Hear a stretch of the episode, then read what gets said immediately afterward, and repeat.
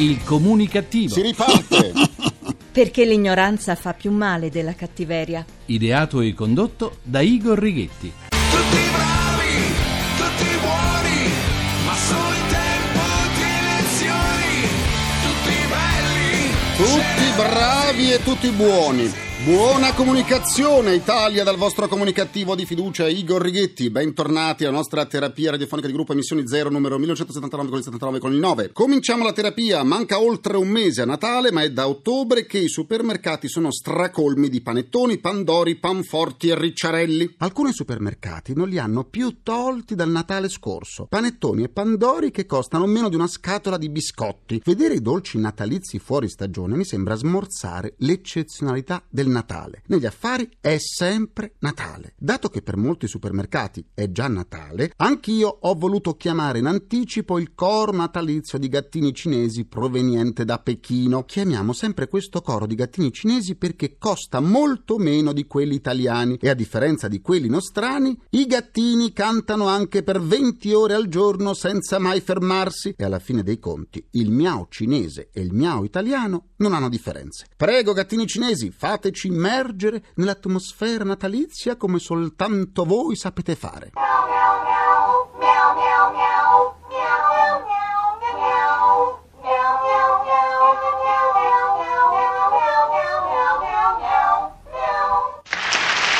Bravi, bravi, sempre più intonati. Ecco, adesso potete tornare a Pechino, vi richiamerò a dicembre, grazie. Parliamo dell'allarme clima.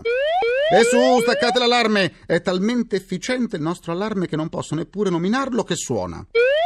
Ecco appunto. A ogni stagione autunnale l'allerta maltempo riempie le pagine di cronaca, ma quest'autunno lo stato di allarme sembra persistere anche laddove, almeno in apparenza, non sembra ce ne sia necessità. Viviamo nel perenne terrore di frane, smottamenti e alluvioni. E così Toscana, Umbria ed Emilia-Romagna sono andate sott'acqua e il Lazio è stato minacciato dalla piena del Tevere. La paura ricorrente a ogni temporale in alcune zone d'Italia è motivata non tanto dalle condizioni climatiche, che più o meno sono le stesse tutti gli anni, ma dal territorio che appare sempre più vulnerabile, privo di difese. Condanniamo chi non prevede i terremoti o li sottovaluta, ma facciamo molto poco, molto poco per la tutela dell'ambiente. Non puliamo più i fossi, non sistemiamo i letti dei fiumi, ma siamo bravi a costruire sulle falde dei vulcani e lungo i greti dei corsi d'acqua. Continuiamo così, facciamoci del male. Eh sì, continuiamo così, sì. E là dove il territorio è considerato a rischio sismico, le case vengono giù come fossero castelli di sabbia, altro che di cemento. Si fa presto a dire che la colpa è del clima. La colpa è nostra, che anno dopo anno ce la prendiamo con gli elementi naturali e non con chi permette che questi elementi prevedibili e previsti portino lutti e distruzioni laddove un'attenta politica del territorio ridurrebbe di molto i danni. L'Italia è il paese delle emergenze ambientali, emergenze che a quanto pare non riusciamo o non vogliamo risolvere. Chissà per quanto ancora dovremmo contare i danni e il numero delle vittime. E son parole sante, e son parole sante. Eh, sono parole sante. Soffermiamoci ora sul cinema d'autore e il denaro pubblico. Al Festival internazionale del film di Roma, appena concluso, in pochi si saranno accorti della presenza di questa manifestazione in quanto quest'anno si è svolta in sordina. E allora che senso ha avuto organizzarla e investirci denaro? Nessuno lo ha ancora capito. Dicevo, al Festival del film di Roma gli applausi più calorosi sono andati a una vecchia star, Sylvester Stallone, che giunto a 66 anni dimostra di essere fedele al suo personaggio, quel Rambo un po' eroe, un po' guascone, che non ha mai nascosto di rifarsi ai fumetti di azione. I fischi più clamorosi invece sono andati al film E la chiamano estate, diretto da Paolo Franchi, prodotto da Nicoletta Mantovani, vedova del grande Luciano Pavarotti, e con protagonista femminile l'attrice Isabella Ferrari. Ecco, ecco, sì, continuano a fischiare, sì, continuano a fischiare il film. Non mi sarei mai occupato di questo film. Ho trovato la regia molto lenta e il film saporito come il brodo fatto col dado vegetale, se non toccasse una corda sensibile. Il contributo di 400.000 euro, 400.000 euro, concesso dal Ministero dei Beni e delle Attività Culturali, in quanto la pellicola viene considerata un film d'autore. Un film d'autore! Sì, sì. Una qualità, quella del film d'autore, molto soggettiva e variabile. Il cinema d'autore è spesso paragonato a un cinema d'essè, un cinema dunque colto e dal linguaggio innovativo, che per sua natura non può essere visto dallo spettatore in modo passivo. Ecco, qui casca l'asino.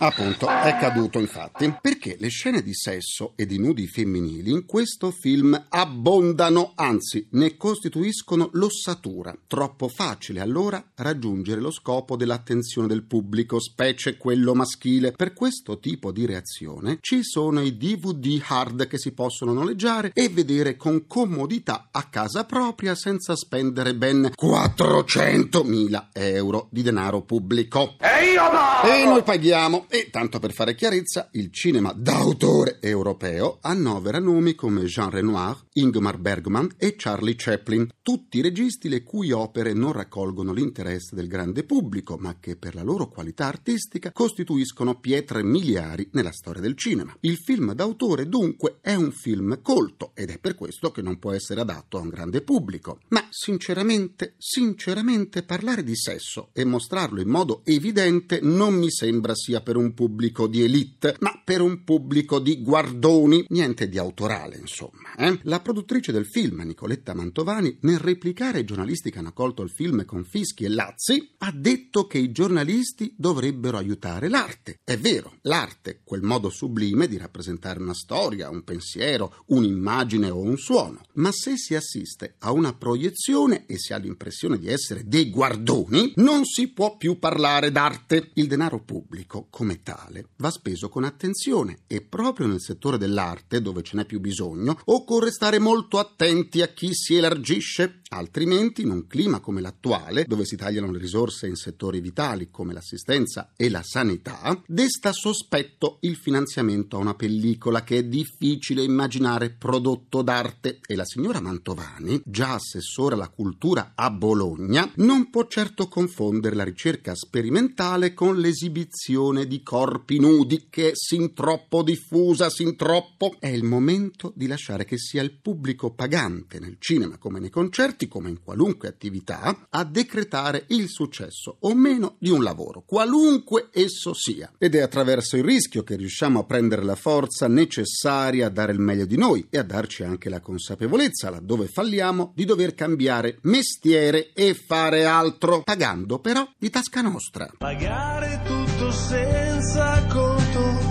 pagare tutto e basta. Milano e come. Appunto, appunto. Per riascoltarle su del comunicativo andate sul sito comunicativo.rai.it dove potrete anche scaricarle in podcast e sentirle in caso di attacchi di panico da ipocrisia. Vi aspetto pure sulla pagina Facebook del comunicativo facebook.com slash il comunicativo. C'è mia nonna su Facebook e l'ha cambiato pure il Dalla pagina Facebook del Comunicativo oggi saluto Nadia Ianda, Michele Rinaldi Aurora, Luca Trevisani, Lucia Matteoni, Antonio Nappo, Giampiero Mazza, Luca Rampi, Katia Spadon, Antonio Minutella e Marco Iacutone. Adesso sentiamo l'opinione del direttore del quotidiano Metro Giampaolo Roidi che ci sta aspettando.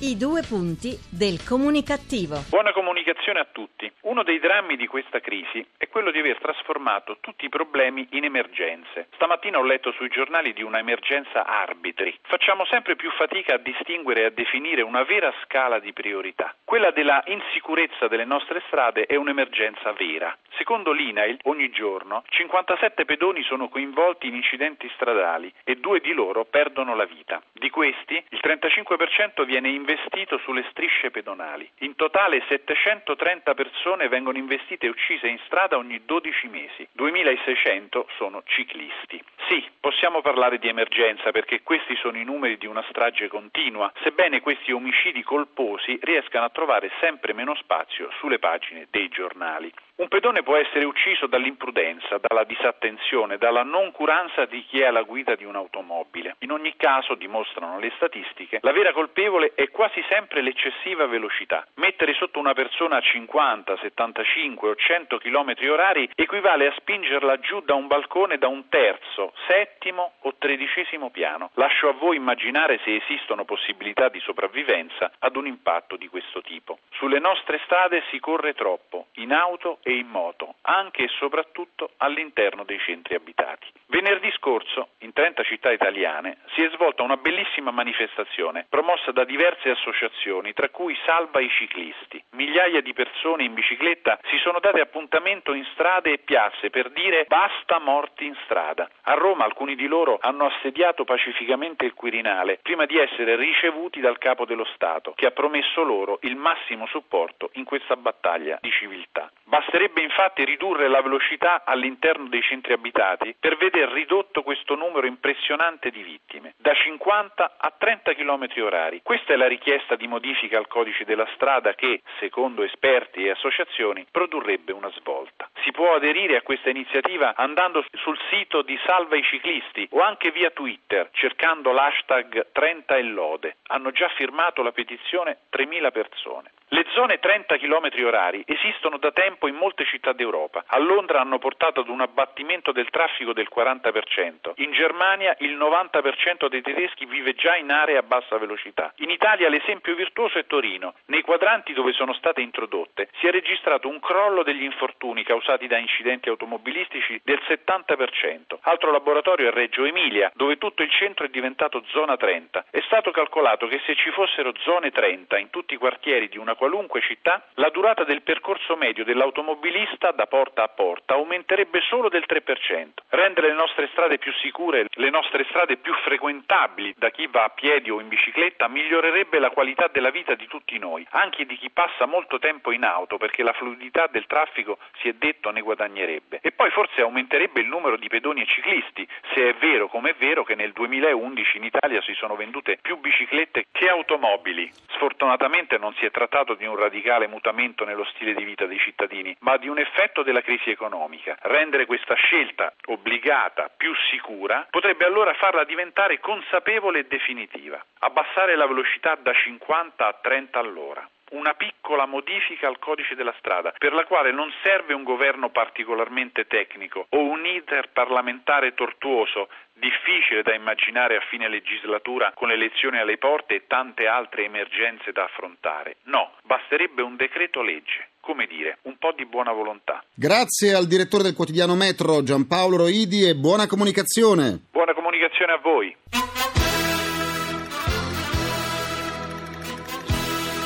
È il momento della giustizia e dell'avvocato Nino Marazzita. Signor giudice, resta Giustizia è fatta? Dell'avvocato Nino Marazzita. Buona comunicazione. Beh, devo dire che ringrazio, ormai lo posso chiamare amico, Romeo Sili, che mi ha mandato 5 email in cui mi dice cose molto carine. Io, come tutti, forse sono sensibile ai complimenti, ma insomma non ci avevo fatto caso a quello che ha scritto nell'ultima email. Dice, lei riesce a rendere gradevoli le sentenze della Suprema Corte di Cassazione. E, e devo dire che mi lego a questa ultima email di questo appunto mio amico, che mi scrive così spesso, per dire che la Cassazione però spesso si occupa di fatti importanti, molto importanti. Ed io vi leggo e vi comunico e vi racconto di una sentenza del 28 settembre 2012 in cui la Suprema Corte ha riconosciuto che l'accattonaggio dei bambini rom è un reato molto grave, cioè è un reato che si chiama riduzione in schiavitù. Questo reato che è previsto dall'articolo 600 del codice penale è punito con una pena che va da 8 a 20 anni e se si tratta di una persona minore di anni 18 la pena è aumentata da un terzo alla metà. Quindi come vedete è un reato così grave. È un reato così grave perché rende infelice la vita di un bambino che ha la sfortuna di nascere in una determinata famiglia, ma non solo gliela rende infelice, gliela spezza completamente. Una vita spezzata, quindi un reato molto grave, quindi la conseguenza una pena eccessivamente grave. La difesa di questo sfruttatore, che era il padre, eh, dice sì, ma è una consuetudine da parte delle popolazioni zingare di usare i bambini. La Cassazione risponde picche, dice altro che consuetudine. Quando, come vi dicevo un attimo fa, una vita viene spezzata, il comportamento è grave, anzi gravissimo e merita quelle pene di cui abbiamo parlato. Buona comunicazione.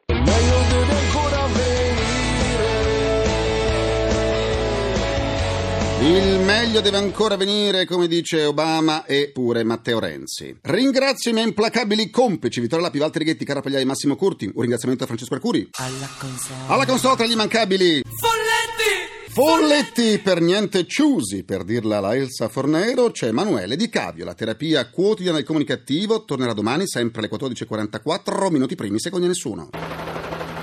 Ecco, sta arrivando l'elicottero blu della RAI per riportarmi a casa. Salgo sul tetto, arrivo, eh? Un secondo. Buona comunicazione, buon proseguimento dal vostro portatore strano di comunicattiveria. Igor Righetti, grazie a domani, linea GR1. Il comunicativo. Perché l'ignoranza fa più male della cattiveria. Ideato e condotto da Igor Righetti.